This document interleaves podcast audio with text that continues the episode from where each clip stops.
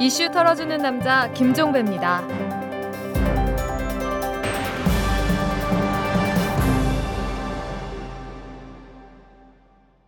6월 11일 월요일에 보내드리는 이탈럼입니다. 이명박 대통령 내곡동 사저 부지 매입 의혹 사건을 수사해온 검찰이 손을 털었습니다. 이명박 대통령에 대해서는 공소권 없음 결정을 내렸고 그 아들 시영 씨에 대해서는 무혐의 결정을 내렸습니다. 이를 비롯해서 야당에 의해 고발된 7명 전원을 불기소 처분을 한 건데요. 애당초 제기된 의혹은 사저 부지를 매입을 할 때 시영 씨가 상대적으로 땅을 싸게 사는 대신에 대통령실은 비싸게 사서 국가에 손해를 줬다라는 것이었는데요. 검찰은 시영 씨와 대통령실의 땅값 셈법이 불균형한 사실은 인정하면서도 양측이 나름의 기준으로 매매 금액을 배분한 이상 문제가 없다 이렇게 밝혔습니다. 셈은 불균형한데 양측이 알아서 했으니까 별 문제가 없다라는 판단.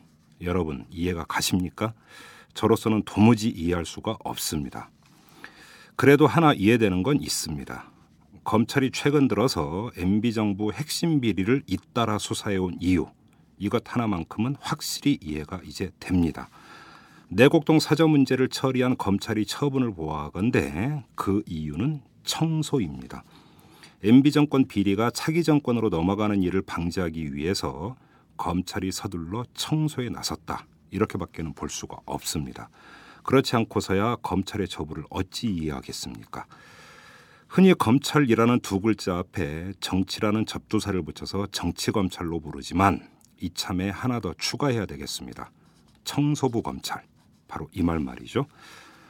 자, 털기전 뉴스로 넘어갑니다. 민간인 불법 사찰 및 증거인멸 사건을 재수사해온 서울중앙지검 특별수사팀이 오는 13일 재수사 결과를 발표한다고 합니다. 검찰은 약 3개월에 걸친 재수사의 결론을 밝히면서 민간인 불법 사찰을 지시한 혐의 등으로 박영준 전 지식경제부 차관 등을 추가 기소할 것으로 알려졌는데요. 이런저런 얘기하지 않고 한마디만 하겠습니다. 기다리고 있겠습니다. 민주통합당 현역 의원 11명이 김두관 경남지사의 대선 출마를 촉구를 했습니다. 김두관 경남지사 싱크탱크인 자치분권연구소 이사장을 맡고 있는 원예영 의원을 비롯해서 김재윤, 민병두, 문병호, 최재천 의원 등 11명이 국회에서 기자회견을 열어서 김두관 경남지사의 대선 출마를 촉구를 했습니다. 이들은 성명서를 통해서 김두관 지사가 민주통합당 대선 후보 경선에 참여한다면 국민들은 희망의 새싹을 발견할 수 있다면서 경남 도민도 더 큰 대한민국을 향해 나가려는 그의 용기에 격려를 보낼 것이다 이렇게 주장을 했다고 합니다. 대표 경선이 끝나자마자 대권 주자별 이합 집산이 시작되고 있습니다. 총 파업 134일째를 맡고 있는 MBC의 김재철 사장이 반드시 2014년 임기까지 채우겠다 이렇게 말했다고 합니다. MBC는 오늘 오전에 특보를 통해서 김재철 사장이 지난 8일 임원회의에서 적법한 절차에 의해 선임된 사장을 물러나라고 요구하는 것은 받아들일 수 없다고 밝혔다면서 김재철 사장은 2014년까지 임기는 반드시 채울 것이며 사태는 없을 것이라고 강조했다 이렇게 전했는데요. 임기 채우는 게 어디 본인 마음대로 됩니까? 이 자신도 전임자가 물러나는 바람에 된 사장 아니겠습니까? 전두환 전 대통령이 육사 생도들의 퍼레이드를 참관한 것과 관련해서 김민석 국방부 대변인은 오늘 정례 브리핑을 통해서 육사 생도들이 퍼레이드하면서 관중석을 향해 예의를 차리는 것은 관중석에 있는 모든 분들을 향한 일반적인 행위다 이렇게 규정을 했고요. 이를 정치 쟁점화해서는 안 된다고 주장을 했습니다. 김민석 대변인은 육사 생도 퍼레이드는 매주 금요일 일반인도 참관할 수 있는 일상적인 행사라면서 그래서 행사에 참관한 분들의 답례하는 방식이 평소 습관대로 하기 때문에 오해가 있는 것 같다 이렇게 말을 했는데요. 국방부가 잘 모르는 모양인데요. 무신경도 과실에 해당이 됩니다. 지금까지 털기전 뉴스였습니다.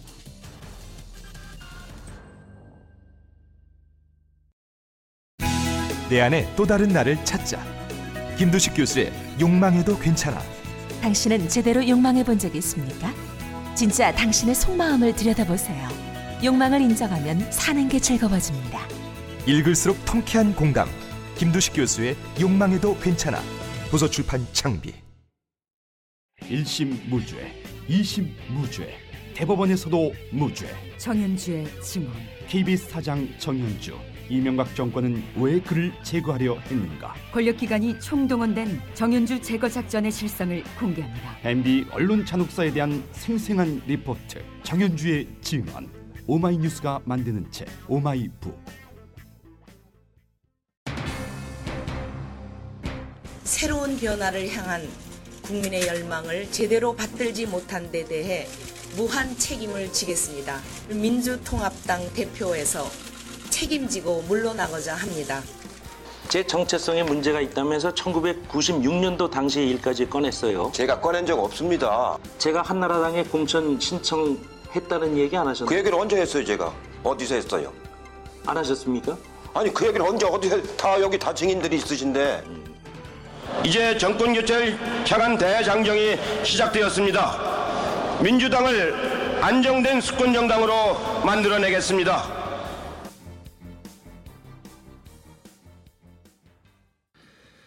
지금 들으신 대로 민주통합당 그동안 우여곡절이 많았죠. 뭐그 끝에 지난주 토요일이었습니다. 새 대표를 선출하긴 했습니다. 이 경선 기간 내내 김한길 후보에 밀리던 이해찬 후보가 막판 모바일 투표에 힘입어서 극적인 반전을 일궈내면서 대표에 올랐죠. 하지만 그냥 그것일 뿐입니다. 이 민주통합당이 새 대표를 선출했다고 해서 모든 문제가 해결된 건 아닙니다. 4.11 총선을 거치며 똑똑히 목도했던 이 밥상을 차려줘도 먹지 못하는 무능정당의 면모를 일신해야 하는 일은 지금부터 시작이니까요. 자, 오늘은 새 대표를 선출한 민주통합당의 앞날을 털어보도록 하겠습니다. 지금 제 옆에는 한기영 한겨레 사회정책연구소 연구원 그리고 장윤선 오마이뉴스 정치팀장이 나와 계십니다. 자, 두 분 안녕하십니까? 예, 안녕하세요. 안녕하세요. 왜 이렇게 되니까 인사가 이렇게 힘이 없습니까? 점심들 안 드셨어요? 네. 자, 장윤선 팀장께 먼저 여쭤봐야 될 것 같은데. 네. 그 이 대표 경선 끝난 다음에 김한길 이젠 최고위원이죠? 예, 예. 안 나왔다면서 오늘 어떻게 오늘은 나왔나요 당사에? 예, 오늘 당사에 좀 늦게 오신 편인데요. 지각했나요? 지각은 안 지각은 이종걸 의원이 하셨고요. 그분이 지각 대장으로 유명한데 지각 대장. 예, 첫 회의부터 지각을 아? 하시더군요. 오, 예. 예. 지각은 이종걸 의원이 하셨고 어, 맞춰서 오셨는데 좀 늦게 오셨어요. 원래 음. 민주당이 그 최고위원회를 하기 전에 사전 회의를 늘 합니다. 그 옆방에서 오. 예, 사전 회의를 하는데 그 사전 회의에는 좀 늦게 오- 오셔서 음. 사람들이 아, 혹시 안 오는 거 아니냐 음. 이렇게 했는데 모 기자가 네. 내가 화장실에서 만나서 확인했다. 나- 당사에 나온 회의 거. 가셔야죠. 이렇게 얘기했더니 아 가야죠. 이렇게 하고 오셨다고 회의장에 놓으셨습니다. 아 그래요. 음. 글쎄 뭐 김한길 이제 최고위원 입장에서는 다 이겼다고 생각했던 선거가 막판에 뒤집어졌으니까 음. 좀 애통했었던 것 같습니다. 하지만 결과는 결과입니다. 네. 자 한기영 연구원께 한번 여쭤볼게요. 이번 이 모바일 투표에서 결국은 이제 반전이 이루어진 것 아니겠습니까? 자 그 경선 결과 그래서 뭐 김한길 최고위원 같은 경우는 당신과 민심이 갈렸다 이런 얘기도 하던데 어떻게 평가를 하세요? 그 그럼에도 불구하고 이해찬 현 대표의 승리라고 일단 판단을 해야겠죠. 그래도 음, 그렇겠죠. 네. 굉장히 시니컬하게 얘기하고 있는데요. 예. 예. 그 사실 당심과 민심이 갈렸다고 하지만 네. 아, 이 사실 격차가 크지 않았다. 네. 격차가 크지 않고 그다음에 이제 예, 또 하나 논란되고 하는 논란이 되고 있는 게 지금 그 어, 민심도 제대로 민심을 반영한 게 아니다. 모바일 투표가. 예. 지금 그 얘기를 이제 김한길 의원 측에서 좀 제기를 하고 있는 것 같아요. 예, 예. 그 근거는 이제 여론조사를 보면 여론조사를 보면 그 전에 이제 김한길 어, 의원 쪽이 조금 더 지지도가 높게 나왔다고 하는 아마 아. 그런 근거를 가지고 이렇게 민심은 실제로는 김한길 의원 쪽이 조금 더 우세했는데 막상 모바일 투표를 까보니까 이해찬 후보 쪽이 더 유리하더라, 아, 더 높게 나왔더라 이렇게 되는 것 같은데 그럼 결국 동원된 민심이었다는 얘기가 되는 건가요? 그렇죠. 그렇게 얘기를 하고 있는데 사실 어 그 지금 또 거기에 딱히 이렇게 거기에 그 논리가 설득력을 가지고 있다고 보기는 어려울 것 같아요. 왜냐하면 누구를 더 지지하느냐가 아니라 예. 누구를 덜 어, 덜 비판하느냐, 덜 예. 비토하느냐의 선거였기 때문에 어. 결과적으로 김한길 의원을 지지하는 사람들도 그렇게 강력하지 않았고 네. 이해찬 의원 쪽이 상대적으로 이해찬 의원 쪽을 워낙 이렇게 비판하다 보니까 김한길 의원 쪽을 상대적으로 네. 예 그래도 좀 낫지 않겠느냐 이런 사람들이었던 것 같은데 그 강도가 낮을 수밖에 없는 거죠. 음. 그래서 그것이 이제 모바일 선거라고 하는 조금 더 이제 그 강력한 음. 투표를 해야 되는 자기 동기가 있는 사람들 쪽으로 가면 네. 김한길 의원 쪽이 그거를 충분히 끌어안지 못했다 이렇게 봐야 될 것 같아요. 근데 그 장윤선 팀장께 여쭤볼게 언론의 좀 보도에 따르면 미관수라든지 국민의 명령이라든지 모바일 투표에 참여했던 상당수가 결국은 그 회원들 아니었느냐. 그래서 결국은 동원된 것이었다 이런 식으로 분석을 내놓던데 실제로 그렇게 봐도 되는 겁니까? 어, 실제로 그렇게 볼 수 있는 몇 가지 근거들이 있습니다. 그러니까 뭐냐면 그 이해찬 캠프에서 네. 그 어, 어, 성명이 나오고 또 여러 그 후보들이 미건스가 나를 지지하기로 했다. 뭐 음. 이런 얘기들이 이제 문용식 후보 측에서도 나오고 뭐 네. 등등 뭐 쭉 나왔었는데요. 사실 민주통합당 이번에 모바일 투표에 참여한 게 한 12만 정도 되는데 8만 명 정도가 막판인 29일하고 30일에 대거 몰렸었습니다. 그래서 어. 그 민주당 당직자들 사이에서는 이것이 사실 이제 지난 1, 2로 민주당 경선 때는 80만이 참여해서 그러니까 일반 시민 들 임- 일반 시민 유권자들이 굉장히 많이 참여한 선거였다 이렇게 평가할 수 있지만 이번에는 사실상 조직 동원 성격이 굉장히 짙다. 그러니까 음. 민심이라고 하지만 이게 실제로 다수 대중의 뜻을 반영하는 민심이라고 보기에는 좀 어려움이 있다. 사실상 조직이 동원되는 것이다 이렇게 해석을 하고 있습니다. 예. 뭐 그래도 동원된 민심이라도 민심은 민심이죠. 네. 그리고 뭐 이제 경선에서 부정이 없었던 한 음. 결국은 그것이 당심과 민심이 음. 플러스가 됐던 거니까 그 음. 결과는 당연히 승복을 해야 되는 거고. 그런데 지금 여기서 이제 체크 포인트가 있습니다. 애당초 이박 연대 내지 이박 담합이라는 말이 나왔었습니다. 예, 예.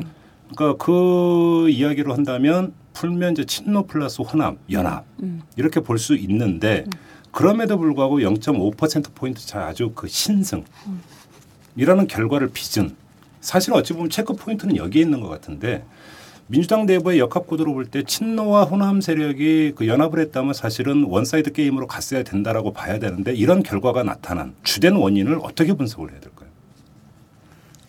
제가 예, 아, 예. 한기호 박사님 먼저 하시죠. 예, 뭐, 어, 저는 그렇게 생각합니다. 아까도 말씀드렸던 것처럼 이번 선거가 누구를 더 지지하느냐가 아니라 음. 누구를, 어, 더, 덜 비판하느냐. 비판하느냐, 네. 누구를 덜 싫어하느냐, 음. 이런 선거였기 때문에 그렇기 때문에 이제 그, 어, 좀 이런 결과가 나타난 게 아닌가 음. 그렇게 생각하는데, 예, 그 장윤선 기자께서 먼저 말씀하신 다음에 조금 더 거듭해요. 예. 그 사실 원래 민주당의 구성으로 보자면 친노 플러스 호남이 하면 거의 정말 말씀하신 대로 one-side하게 다 먹었어야 되는 게 맞는 거죠. 그럼에도 불구하고 이렇게 결과가 나타난 것은 어, 제가 보기에는 첫 번째는 그 당에 그이 당에 이제 그를 구분을 굳이 하자면 친노무현 세력과 친, 친 김대중 세력이 있는데 네. 이친 김대중 세력이 보기에 또 친 노무현 세력이 보기에 둘만 가지고는 안 된다. 플러스 알파의 힘이 필요하다. 이런 음. 생각들을 하고 있는 것 같습니다. 그래서 사실 이번 선거는 누구는 이렇게 해서 분석을 하던데 이해찬이냐 이해찬이 아니냐 이런 네. 선거 구도의 성격이 굉장히 짙었다. 음. 뭐 이러고 이제 중간중간에 이해찬 총리 신임 대표가 어, 자기가 소통을 제대로 하지 못한 것에 대해서 굉장히 이제 뭐 그 일종의 사과 뭐 이렇게 하긴 했지만 그것이 먹히지 않았던 건 민주당 내부의 어, 그런 담합 혹은 연대를 에,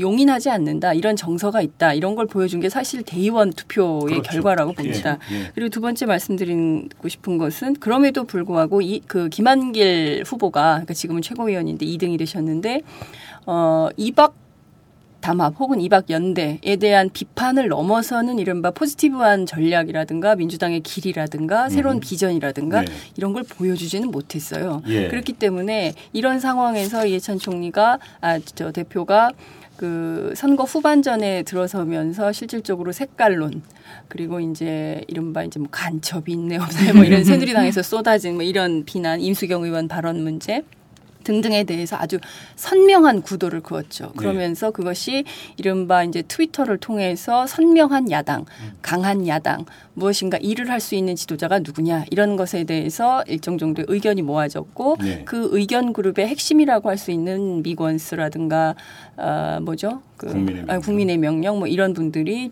뭐좀 참여 적극적으로 참여해서 선거판을 음. 좀 바꿔야 되겠다 이런 결심을 하게 된 게 아닌가 저는 이제 음. 이렇게 분석을 합니다. 음. 그러면 과정에서 네. 이박 연대가 있었음에도 불구하고 음. 당 내에서 이거는 이제 민심이 아니라 대위원 그러니까 네. 당심으로만 한정해서 본다면 음. 이해찬 비토 정서가 상당히 많이 광범위하게 유포되어 있었다. 음, 음. 이렇게 봐야 되는 거죠. 그런데 여기서 좀 갈릴 게 음. 왜 제가 이 질문을 좀 이제 드리냐면 이게 나중에 이제 그 당내 대권 구도 문제하고 연결이 돼 있기 때문인데요. 음. 그건 좀 이따가 이야기를 하더라도 이박 연대 그 자체에 대한 어떤 그 반발이냐 음. 아니면 이해찬 개인에 대한 반발이냐 이건 일정하게 결이 다른 얘기가 되거든요. 음. 그래서 여쭤보는 겁니다. 이 두 가지를 다 저는 좀 양측면이 다 있다고 생각하는데요. 첫 네. 번째는 이해찬 박지, 그러니까 이런 얘기도 합니다. 그러니까 민주당 안에 사실 민주당에 사람이 별로 없어요. 많잖아요. 아니 사람은 많지만 사실 네. 이렇게 딱히 뭐 전략가랄까 일하는 뭐, 사람이 없다. 예, 일하는 사람. 개기한 민주당 출입기자 욕 먹을 텐데 네. 여하튼 그러니까 이제 그 만약에 이해찬 전 총리가 이 신임 대표가 근데 이제 이뭐 이박 연대라든가 이박 담합을 제의하지 않는 상태에서 그냥 박지원 대표가 출마하고 네. 그리고 나서 본인이 출마하고 음. 이랬더라면 이건 전혀 문제가 되지 않고 아주 나이스하게 그 후보가 그 대표로 그 결정될 수 있었을 것이다. 그런데 이것이 미리 터지면서 음. 사단이 난 측면이 네. 크다. 네. 근데 그거에 대한 정서적 거부감은 굉장히 큰 것 같습니다. 음. 직을 가지고 서로 나눠 먹기를 해? 이건 있을 수 없다. 네. 그럼 나중에 대통령 후보까지도 이런 식으로 하겠다는 거야. 그러면 예컨대 친노하고 비노 구도로 볼 수 있는데 비노에 있는 여러 후보들의 같은 경우에는 이런 구도를 도저히 용납할 수 없는 게 되는 거죠. 음. 그런 차원에서 저는 이박 담합 혹은 이박 연대에 대해서 이제 비판하는 게 있었을 것 같고요. 음. 또 하나는 이해찬 대표의 어떤 리더십 이라기보다는 어떤 어, 사업 스타일 네. 이런 거에 대한 비토가 있는 건 사실인 것 같습니다. 그런데 음, 이제 개인에 대한 그렇죠. 그러니까 네. 뭐냐면 2010년 6월 지방선거 때, 그러니까 한명숙 후보가 뛰었을 때 그때에도 선거 캠프 안에서 굉장히 많은 여러 가지 사건들이 있었다고 합니다. 그분의 음. 이제 독선적인 리더십. 네. 그리고 이제 또 뭐 그런 사례도 있대요. 근데 이제 회의를 하다가 마음에 안 들면 너 나가.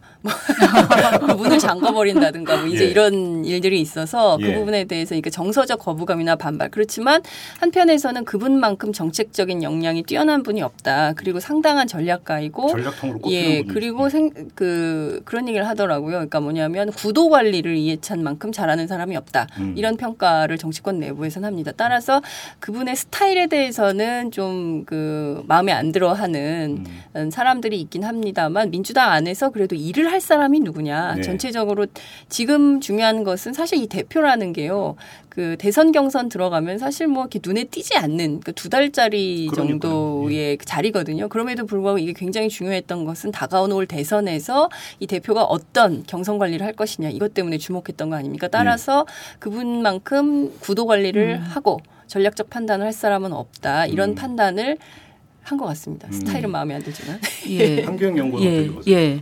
그러니까 뭐 어, 크게 의견 의견이 다르지 않을 것 같고요. 근데 어, 이번 대표가 일, 일반적으로 보면 관리형 대표인데 관리형 대표가 아닌 거죠. 음. 어떻게 보면 그냥 관리형 대표가 아니라 지능형 대표에 가까운. 음. 어, 지능형 대표. 예, 예, 지능형. 왜냐하면 음. 이렇게 그냥 경선을 관리하는 걸 넘어서 경선을 진흥시켜야 되는 거잖아요. 아, 진흥? 예, 진흥. 예. 그러니까 뭐 소프트 지능 위원회 예. 이런 것처럼. 지능적이다 할 때 지능이 예, 예, 아니라 진흥. 진흥. 예, 예.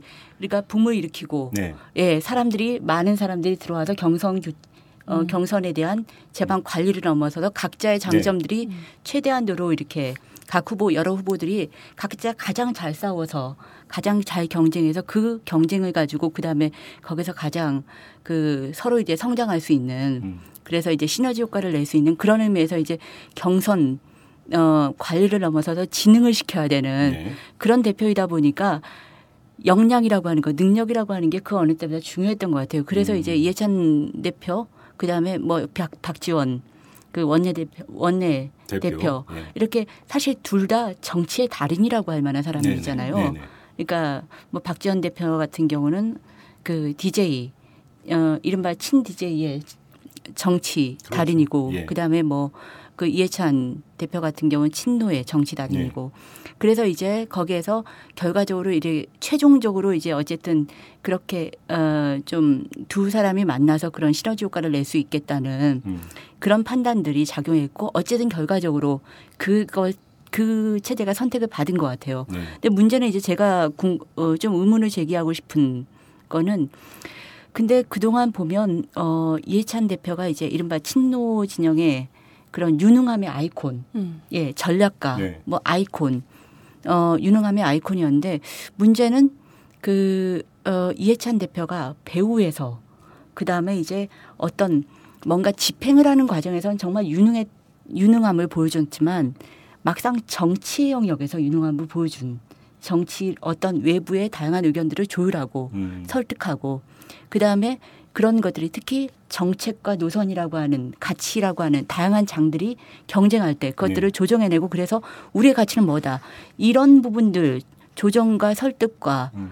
정책 아젠다 이런 부분에 있어서 유능함을 보여줬던 적이 있었나 어. 그 부분에서는 여전히 미지의 영역이라는 거죠. 그러니까 사실 예. 이해찬 대표 같은 경우는 이른바 참모형으로 이제 많이 불리는 양반 그쵸. 아닙니까? 예. 그러니까 이제 그 뒤에서 그 다른 사람을 통해서 자신의 어떤 음. 정치적 비전이라든지 정치적 전략들을 구현했던 사람이지 그쵸. 자신이 어떤 그 공개된 무대 위에서 대중들과 직접적으로 접촉을 하면서 거기서 어떤 리더십을 발휘하는 이런 것은 아니었다라는 거거든요. 그쵸. 지금 지적하시는 게 이제 바로 그 문제 아닙니까? 예, 예. 그래요. 지금 이제 그거는 앞으로 이제 이해찬 대표가 됐기 때문에 어떤 모습을 보여줄지 요거는 좀 후반부에 가서 다시 한번 이야기를 하고 제가 이방연대를 이제 계속 그러니까 그 여쭤봤던 이유가 이후 민주통합당의 이제 주된 일정은 대선 후보 이제 경선 구도로 들어가야 되는 겁니다. 일단 이제 당장 그거 관리부터 해야 되는 건데 여기서 이제 대선 주자 간의 역학 구도의 문제가 요번 당 대표 경선 과정에서 일정하게 나타났고 또 조정된 측면도 있다. 바로 이 점 때문인데 이박연대 내지 이박담합이 나올 때 문재인 고문이 이제 거기에 동의를 했다 이런 이야기가 나왔고 그런데 재미난 사실이 호남 그 광주 전남 경선에서는 강기정 당시 후보가 1등을 했단 말이죠. 네. 그러면 이박연대가 일정하게 문재인 고문과 연결돼 있다고 한다면 그것이 호남 지역에서 특히 더 범위를 넓히면 당심 차원에서 문재인에 대한 일정한 비토 내지 견제로도 해석될 수 있는 것이냐 이 음. 문제가 제기되기 때문입니다. 어떻게 보십니까 이 문제는? 음, 뭐 그렇게 볼 수 있다고 저는 생각을 하는데요. 네. 그러니까 이제 근데 이런 얘기를 하더라고요. 그러니까 한국에서 그 선거를 앞둔 민심의 바로미터는 호남의 민심이다. 음. 어, 예. 뭐 이런 얘기를 많이 하지 않습니까? 특히 이제 2002년 대선 경선 때 이제 노무현 노무현 후보 거기서 그렇죠. 거기서 예. 불었죠. 노풍의 진원지가 사실은 이제 그 전남 광주 전남 지역이었기 때문에 이번에도 마찬가지로 이제 광주 전남을 지, 지목해서 봐야 된다. 뭐 이런 네. 얘기를 하는데 실제로 이제 호남의 민심은 늘 누군가가 우리의 대안이 될 것인가를 두고 이렇게 그 그렇죠. 이제 쭉 이렇게 무대에 올렸다가 아 아닌가 배 하면 또 내렸다가 뭐 이제 이렇게 하는 경향이 있는데 사실 문재인 후보에 주목했던 건 사실이었 네. 문- 문재인 의원한테 어, 주목하고 뭐 이랬던 건 사실인데 사실 그 지난번에 그러니까 이해찬 대표가 사실 탈당 소동 비슷한 게 좀 있지 않았습니까? 그러니까 한명숙 리더십에 대해서 굉장히 비판하면서 총선 당시- 전에 예. 그때 음. 이제 메신저로 나갔던 게 이제 바로 문재인 의원이었습니다. 당시에 네. 이제 노무현 재단 이사장이었고 근데 너무 이제 그 비서 실장 이미지를 그 대선 후보에 걸맞지 않은 행보를 하는 거 아니냐 이런 비판이 호남 지역에서 좀 있었던 것 같고요.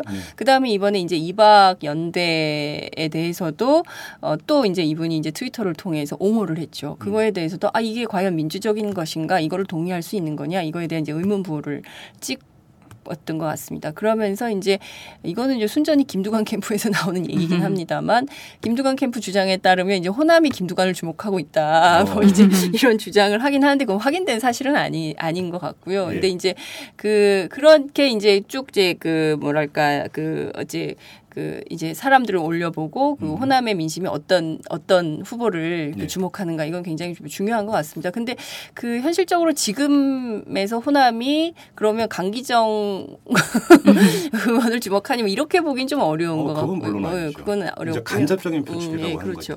그리고 이제 손학규 전 민주당 대표에 대해서도 상당한 이제 호감을 가지고 이제 지켜봤었는데 지금은 이제 어떤 데를 볼지 이건 좀 두고 봐야 될 것 같긴 합니다. 그리고 꼭 호남만이 아니라 이제 그 영남 지역에서도 영남 지역에서도 예를 들어서 그 이해찬 당시 후보가 그러면 지역 대의원 투표에서 1등을 했느냐? 그것도 아니었다라는 그렇죠. 거거든요. 자 이렇게 본다면 문재인 고문 대선 주자로서 문재인 고문의 어떤 당내 기반이 과연 튼튼한 것이냐? 이거는 상당히 의문 부호가 찍히는 부분이란 말이에요. 한규영 연구는 어떻게 보세요? 그렇죠. 어, 그러니까 며칠 전에 그 대선 후보 지지도 한국일보 조사에서 했더라고요. 네.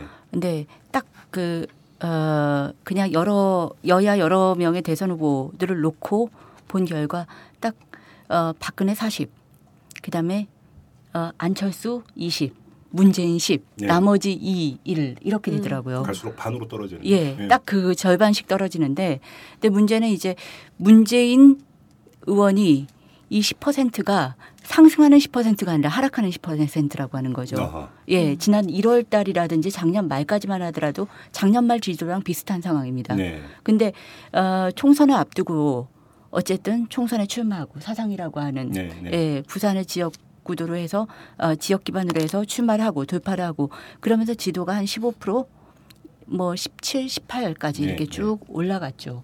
그러다가 이제 총선 음. 끝나고 총선 패배하고 그다음에 여러 가지 비판이 나왔잖아요. 결국 승리하긴 했지만 그 부산 지역 사상이라고 하는 지역 내에 갇히면서 네. 대선 주자로서의 그런 어떤 큰 행보를 하지 못했다. 뭐 등등 여러 가지 비판이 나왔는데 그러면서 사실상 어쨌든 지도가 많이 떨어졌습니다. 네. 타격을 받았다는 얘기거든요.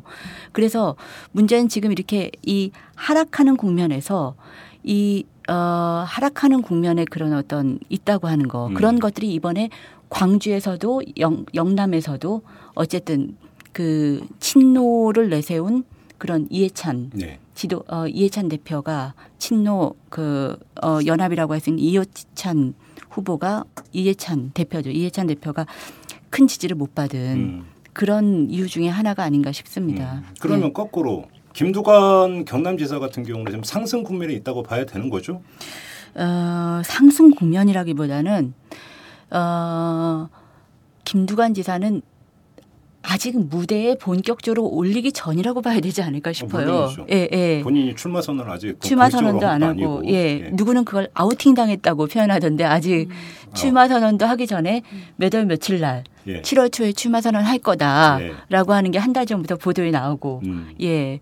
그렇게 뭐 아우팅 당- 당했다고도 표현하던데, 근데 어쨌든, 어, 지금 김두관 지사 같은 경우는 그 김두관 지 어쨌든 좀 여러 가지 이렇게 그 김두관 지사 에너지라든지 네. 그다음에 서민 예. 스토리 예. 이런 것들에 의해서 그 가능성에 주목을 하면서 예. 한번 그 문재인 음. 대표와 한번 아 문재인 어 의원과 겨뤄봐야 되지 않겠느냐. 음. 예, 재밌는 경쟁 구도를 만들어야 되지 않겠느냐. 그런 점에서 좀 이렇게 의도적으로 좀 붐업시키는 야. 그런 측면이 있지 않나 싶습니다. 의도적으로 예. 부모를 시키는 그런 주체는 언론인가요? 어, 언론도 있을 수 있고요. 예. 예. 그다음에 아무래도 이제 당내에서도 또 실질적으로 그러면 예. 얼- 언론에 계신 그 장윤선 팀장은 어떻게 평가를 하십니까? 어떤 그 김두관 아우팅? 지사가 지금 네. 과연 상승 국면에 있는 것이냐? 음, 저는 상승 국면이라기보다 저는 이제 한경 박사 의견에 저 동의하는데요. 네. 그러니까 뭐냐면 아직 무대에 서진 않았지만 무대에 서는 순간 상당한 파괴력이 있을 수 있는 어, 후보다라는 그래요? 생각을 합니다. 그러니까 네. 왜냐하면 그 문재인 그러니까 뭐냐면 그 운명이라는 책을 쓸 때만 네. 하더라도 사람들은 다수 대중이 이제 그 사실 차기 대선에는 그 야권의 후보로는 문재인 네. 저 의원이 가장 음. 어, 유력한 것으로 이렇게 해, 예, 해석을 했지만 어, 그동안의 수많은 선거와 정치의 과정에서 그 문재인 의원이 보여줬던 일종의 이제 뭐 가능성도 있지만 한계들도 있었기 때문에 그것에 대해서 이제 그, 그, 그 대- 다수 대중들은 이제 평가를 하는 것이죠. 음. 그런 평가가 좀 이- 있는 가운데 이제 김두관 지사 같은 경우는 아직 그런 평가를 받지 못 받지 않고 있는 단계인 거고요. 네. 근데 정작 그분이 이제 무대에 서게 되면 그때부터는 이제 상당한 평가를 받게 될 거라고 보이긴 하는데 어, 경남 지역에서는 이분이 이제 중간에 사퇴를 하고 출마하는 것에 대해서 그닥 여론이 좋은 편은 아니다 이런 음. 지역 언론들의 이제 얘기를 제가 듣긴 합니다. 그런데 음, 본인이 그럼 왜 이렇게 서두르는 거냐 예컨대 이제 굳이 이번에 하지 않고 차기에 하거나 뭐 차차기에 할 수도 있는 그런 하나의 그 저 인자인데 그분이 굳이 이번 기회에 꼭 하려고 하는 이유가 뭐냐? 저는 그 점에 굉장히 궁금해서 이제 취재를 해서 물어봤더니 어, 일단 다음 번을 기약할 수 없다. 경남지사를 또 할 수 있을지 없을지 뭐 이런 판단이 굉장히 어렵고 그리고 이제 대부분 다 거기가 이제 새누리당 그 저 도의원들에 둘러싸여 가지고 뭔가 할 수 있는 역할이 많지 않다는 거예요. 그래서 공약을 백몇 개를 내걸었는데 그 중에서 실질적으로 성 취를 성과를 낸 그런 공약이 많지 않은 이런 얘기들을 쭉 하면서 실질적으로 이번에 일단 출마를 해서 도전을 해서 어 대선 후보 반열에 올라서고 그 다음에 향후에 행보를 하는 것이 훨씬 더 정치인 김두관에게 어울리는 거다 이런 음. 얘기를 이제 내부에서 하더라고요. 그러니까 예컨대 지금은 아직 그 평가받지 않은 음, 그 후보이긴 하 대권 후보이긴 하나 네. 이분이 이제 올라서면 다각도로 다양한 뭐 그게 이제 점수가 낮을 수도 있고 또 높을 수도 있는데 그것은 아직 예단하기는 어렵다. 근데 한 가지 재밌는 것은 이번에 이제 그 저 이번 경선 전당대회 과정에서 사실상 그 김두관 지사가 그 보이지 않다가 삼자 구도를 만드는 데 중요한 그 역할을 한 것은 사실이다 이런 평가들을 하고 있는 것 같습니다. 당일 예. 재밌었는 게 일산 킨텍스의 시도지사 그 협약식 같은 게 있었어요. 근데 네. 다들 중간에 쫙 빠졌는데 김두관 지사만 끝까지 남아서 어. 예, 현장을 지켜봤었습니다. 아 그래요. 네. 그럼 왜 여쭤보냐면 김두관 지사가 그러니까 그 광주 전남 지역에서 지역대의원 투표 결과가 나오고 나서 며칠 뒤에 김두관 지사가 어떤 이야기를 했냐면 호남 지역의 그 지역 정서와 대구의 지역 정서는 다르다. 이런 이야기를 했습니다. 근데 이것이 그 이제 언론의 분석에 따르면 이게 이제 호남 구애용 아니냐. 이런 이제 분석이 상당히 많았던 부분인데 호남 지역의 정서가 지금 미묘하게 돌아간다고 한다면 바로 이 점 하나.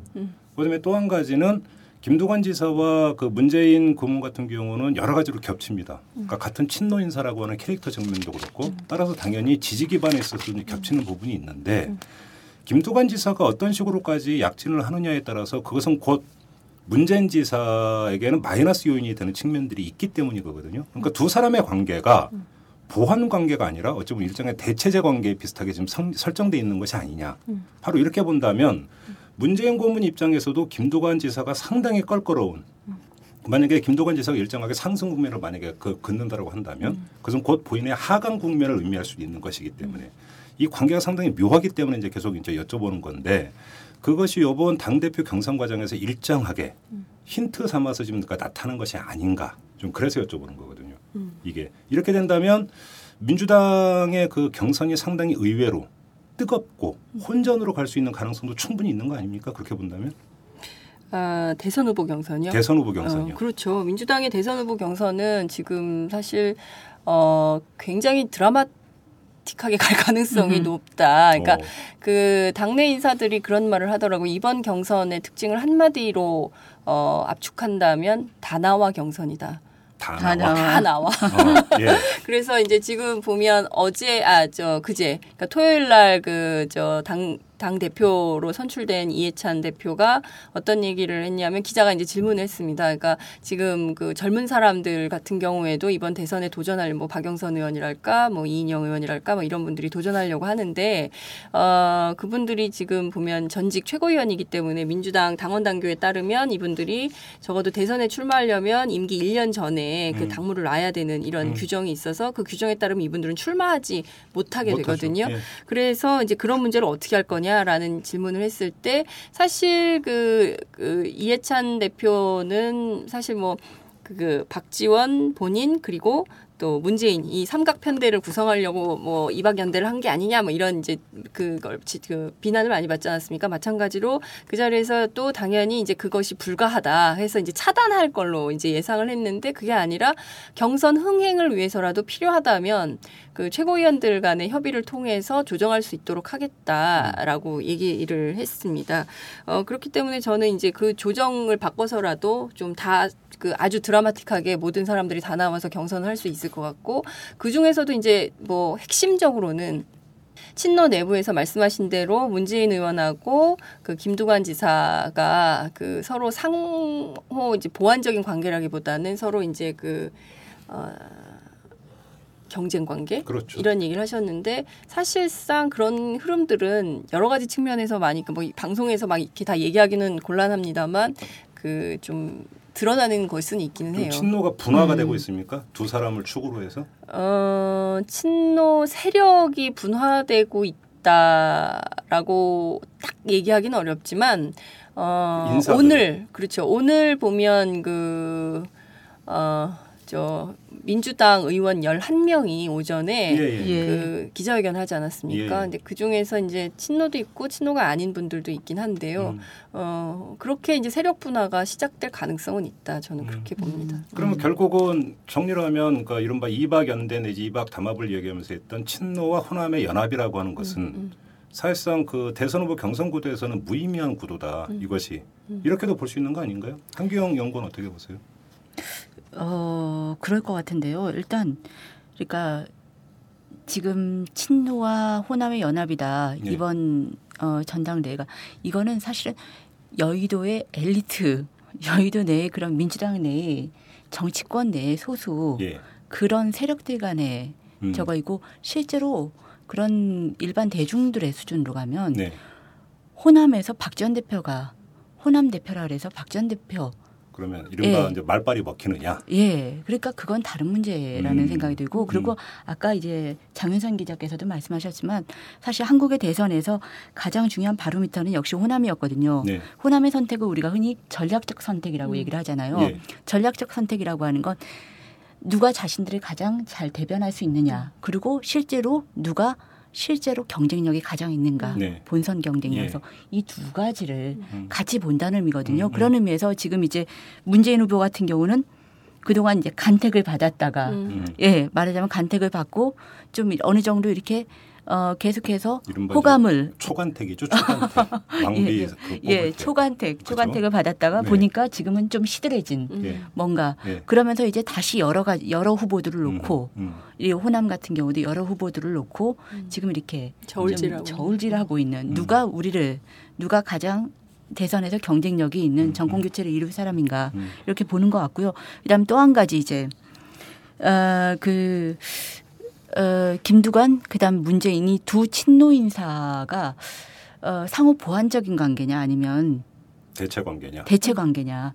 저는 그런 의미에서 어, 표면적으로 보면 분명히 이제 친노 인사고 어쨌든 어, 참여정부 때 가장 핵심적인 두 예. 축이고 그래서 어, 대체 그러니까 겹치는 부분이 많은 예. 대체 관계인 게 맞습니다. 음. 근데 가만히 보면 지금 이제 그동안 이제 흘러온 것들을 보면 결국 친노에서도 이렇게 가장 핵심적인 주류, 친노에서도 뭔가 이렇게 주류와 비주류의 위계라고 하는 게 계속 음. 보이지 않습니까? 그런 의미에서 친노 안에서의 주류와 비주류. 예, 그런 의미에서 보면 뭔가 김두관 지사는 계속 변방으로 빠져 있었거든요. 네.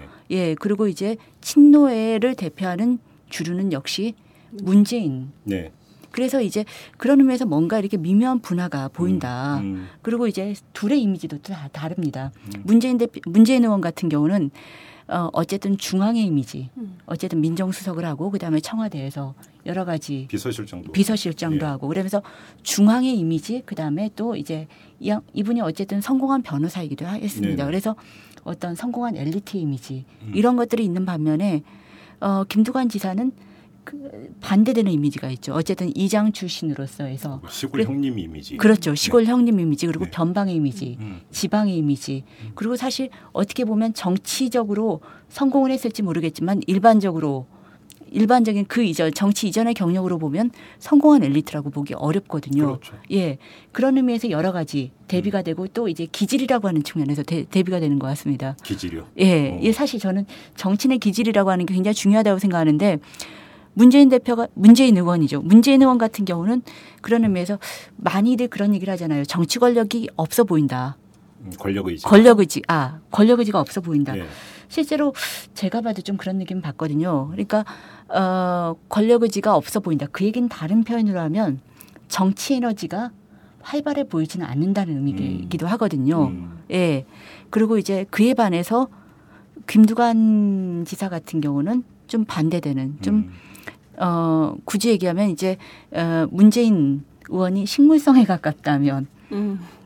김두관 지사는 동물성에 가까운 그리고 정치 에너지가 넘치는 초식남과 동물남인가요? 뭐 굳이 얘기하면 네. 예 그래서 어, 아줌마들한테 누가 더 인기 있을지는 모르겠습니다. 근데 아, 아, 그 중요한 얘기인데요. 예. 네.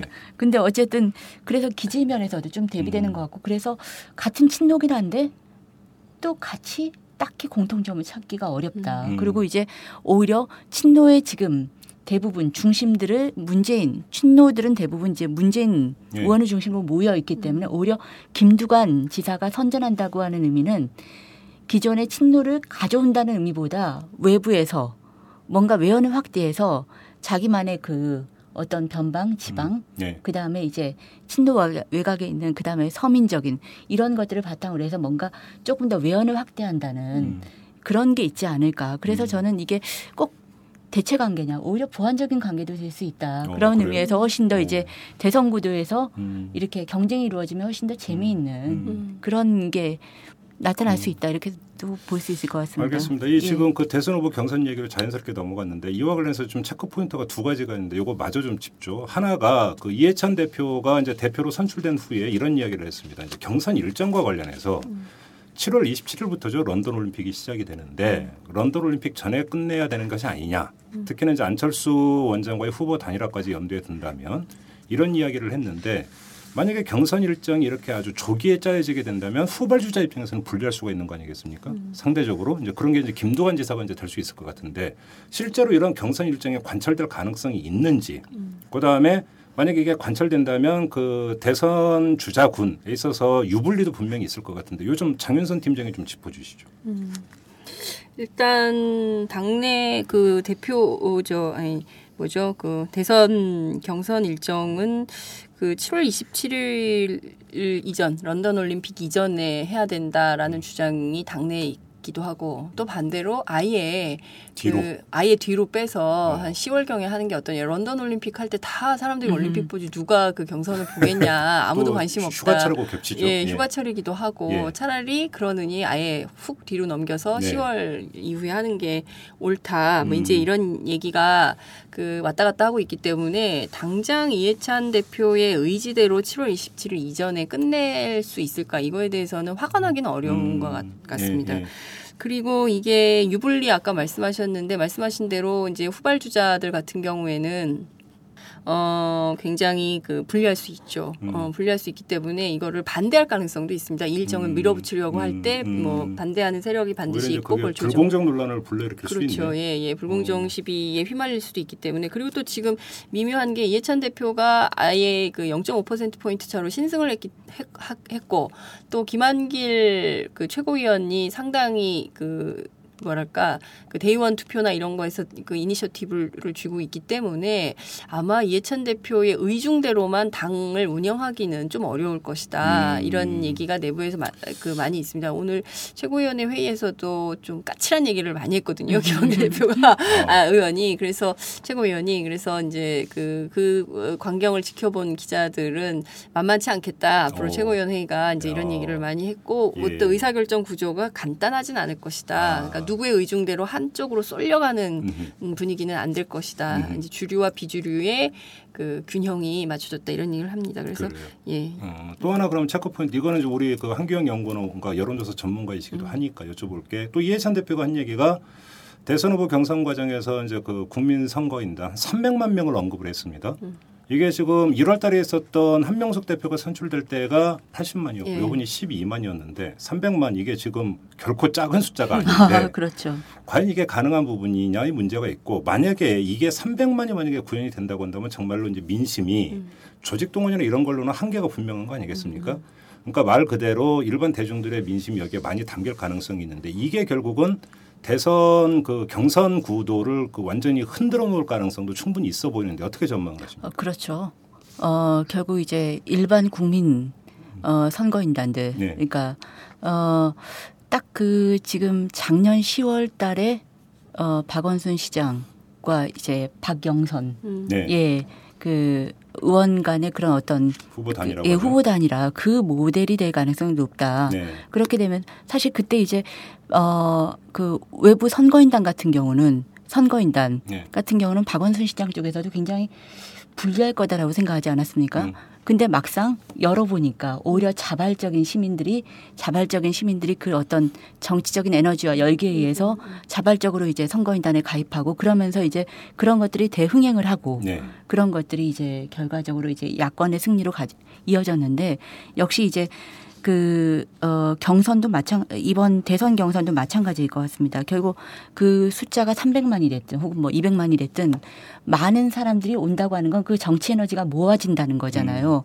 그래서 그 정치 에너지를 가지고 어쨌든 그러면 많이 오면 올수록 에너지가 모아지면 이- 모아질수록 이변이 일어날 가능성이 높습니다. 그렇죠. 조직보다는. 예. 그래서 그런 것들이 결국 다시 한번 이제 뭔가 변화할 수 있다고 하는 그런 시그널을 주고 예, 그렇게 가지 않을까. 일반 국민들 입장에서는 예선보다 아무래도 본선에 관심이 더 많은 법 아니겠습니까? 만약에 안철수 원장이 그 독자 출마를 한다고 한다면 나중에 후보 단일화 과정을 거치게 될 거고 결국은 본선이 그거일 텐데 과연 그 예선에 지금 이해찬 대표가 얘기한 것처럼 300만이라는 어마어마한 숫자가 과연 하면서 그 민주당 대선 후보 경선에 그 정도로까지 집중된 관심을 보여줄 것인가? 이것도 그렇죠. 좀 이제 그 미지수로 남아 있는 문제죠. 그렇죠. 사실 300만이 됐든 500만이 됐든 바램과 이제 현실은 다른 건데. 그렇죠. 그렇죠. 예, 어쨌든 민주당으로서는 그 예선에서부터 음. 최대한도로 이제 좀 흥행을 시켜야 되기 때문에 네. 예. 그래요. 그리고 지금 어차피 이제 그 이해찬 체제는 이박 연대 내지 이박 담합이라는 논란 속에서 시작이 된 대표입니다. 그렇다면 이, 이, 이 잔영이 지금 이해, 이해찬 대표 체제의 이제 최대 임무는 경선 관리 아니겠습니까? 그러면 경선 관리에 있어서의 어떤 그 공정성 부분들에 있어서 다시 시비거리로 이게 그 재현될 가능성 이런 것들은 전혀 없나요? 어떻게 봐야 될까요? 장윤선 팀장.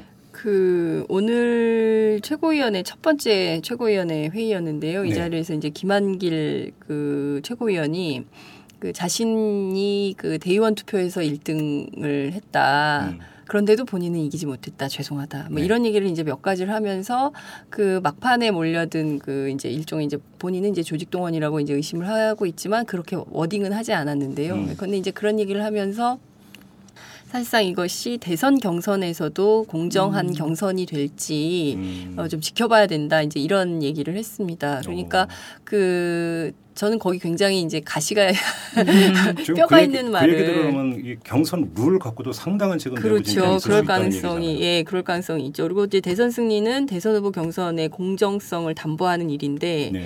이게 굉장히 중요하다. 이제 이런 얘기를 했습니다. 마찬가지로 그 룰 말씀하신 대로 룰, 룰 문제도 굉장히 중요하겠지만 어, 또그 이제 후보 간의 룰 문제를 둘러싼 논쟁이나 언쟁 이런 것들도 이제 굉장히 그렇죠. 말씀하신 대로 그렇게 갈 가능성이 높다고 저는 봅니다. 음, 그래요. 결국은 이 최고위원회에서 이제 그걸 갖고 감론을 박 한다면 그만큼 공정성 부분은 다시 이제 그 물음표로 이제 간다는 이런 이야기가 되는 건데 이제 그 이해찬 대표가 어느 정도로까지 이제 거기서 이제 그 리더십을 보여줄 것인가. 이게 이제 이해찬 대표 개인에게 지금 남겨져 있는 숙제인 것 같고.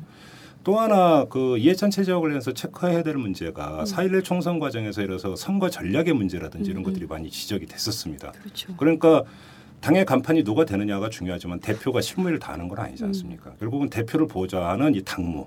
결국은 그렇죠. 여기서 선거 구도도 짜고 전략도 짜고 하는 건데 결국은 사람이 하는 거고. 혹시 이제 그 인선 이야기가 좀 윤곽이 나오고 있습니까? 어떻게 되고 있습니까? 예, 그 사무총장은 유임이 될 전망이 큰 것 같아요. 윤호중 아, 총장이 그래요? 예, 음. 워낙 뭐 당무에 밝은 분이기도 하고 네. 뭐 윤호중 총장이 이제 맡게 될 것 같고요. 정책위 의장 같은 경우를 누가 할 것이냐가 굉장히 주목되는 바인데 여태까지는 이제 이용섭 의장이 했었는데요. 네. 이해찬 체제에서는 정책위 의장이 누가 될지 음. 이렇게 좀 약간 누가 좋겠냐 뭐 이렇게 좀 의견도 음. 묻고 어. 하는데요. 어, 뭐 이용섭 의장에 대한 평가가 나쁘지 않아서 그분도 뭐 유임될 가능성도 없지 않다 이런 전망이 있긴 합니다만 어 그거는 좀 지켜봐야 될 것 같고요. 대변인 같은 경우에도 사실 어 이해찬 대표가 라디오 인터뷰하다 중간에 끊, 끊어버리고 막 이런 언론하고 별로 안 친하시다 이런 이미지가 있어가지고 네. 그 언론에도 상당히 신경을 좀 많이 쓰고 있어서 대변인을 누가 할 것이냐도 음. 굉장히 주목을 하고 있습니다. 근데 원래 알려지기로는 그 친노의 대변인을 많이 해왔던 김현 의원 지금 이제 네네. 초선 의원이 예. 되셨는데 옛날에 이제 춘추관장도 하시고 이분 얘기도 나오고 또 이제 그 이해찬 대표를 시민광장 아 아, 시민광장인가요? 예. 아 시민광장이 아니죠. 뭐지? 시민 주권, 네. 시민 주권 단체에서부터 함께 보좌해왔던 뭐 오종식 씨가 할 가능성도 있다. 뭐 이런데 뭐 내부에서는 그래도 당 대표의 대변인이기 때문에 재선 이상급은 돼야 되는 게 아니냐 이런 네. 얘기가 있어서 네. 대변인도 누가 할지 음. 뭐 일도 주목이 좀 되고 있습니다. 아직은 뭐 윤곽이 다 드러나야지는 예, 다, 않- 예. 않은 그런 사무총장 정도가 뭐 이렇게 되지 않을까 그건 뭐. 유임은 거의 예, 확정된 상태입니다. 거의 예. 알겠습니다. 지금 그 이해찬 대표 체제의 민주통합당 앞으로 어떻게 갈 것인가. 이제 특히 이제 그 이후 일정은 대선 후보 경선 문제이기 때문에 여기에 이제 초점을 맞춰서 이제 쭉 짚어봤는데요. 문제는 지금은 그 이런 표현이 적합한 표현일까요? 껍데기만 바뀐 거죠. 당의 체질이라든지 음. 내공이라든지 이런 문제는 이제 이제부터가 시작인 것이지 결국은 이제 외형만 바뀐 상태이기 때문에 민주통합당은 이걸로 혁신이 된 게 아니라 혁신의 시작이다. 이게 될 것 같은데 과연 그 대표 경선 과정에서 혁신에 대해서 그럼 민주당의 혁신에 대해서 얼마만큼 얘기가 나왔고 비전이 나왔는가 음. 사실은 이것도 좀 짚어봐야 되는데 뭐다 지나간 이야기이기 때문에 좀 생략을 음. 했는데 이건 이제 새로 구성된 지도부에게 좀 남겨져 있는 과제인 것 같습니다. 이것들을 어떻게 할지 이것도 좀 체크를 해봐야 되는 이런 문제인 것 같고요. 자 오늘 이야기는 여기서 마무리를 하도록 하겠습니다. 자두 분 고생 많이 하셨습니다. 예, 감사합니다. 고맙습니다. 글로벌한 사회에 글로벌한 기사만 봐도 머리가 아프다는 당신. 경제를 이해하고 싶지만 골치만 아프다고요? 아빠와 딸이 함께하는 최진기의 인문학 특강 시즌 2로 업그레이드 됐습니다. 경제학에서 철학, 전쟁사, 버블쇼크까지 팟캐스트 인문학 강의 1위. 지금 오마이스쿨에서 만나보세요. school.ohmynews.com 글로벌한 사회에 글로벌한 기사만 봐도 머리가 아프다는 당신. 경제를 이해하고 싶지만 골치만 아프다고요? 아빠와 딸이 함께하는 최진기의 인문학 특강 시즌 2로 업그레이드 됐습니다. 경제학에서 철학, 전쟁사, 버블쇼크까지 팟캐스트 인문학 강의 1위. 지금 오마이스쿨에서 만나보세요. school.oma이뉴스.com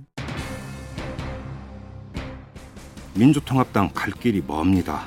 이 혁신할 일도 산적해 있고 대선 후보 경선도 관리를 해야 합니다. 이해찬 제재 이 과제들을 원만히 수행하려면 집안 싸움은 이제 그만하시고 민심의 바다로 나아가야 합니다. 때로는 불굴의 투지로 때로는 도전 정신으로 임해야 하는 것이죠. 지켜보도록 하겠습니다. 자 이만 마치겠습니다. 지금까지 이탈남 김종배였습니다.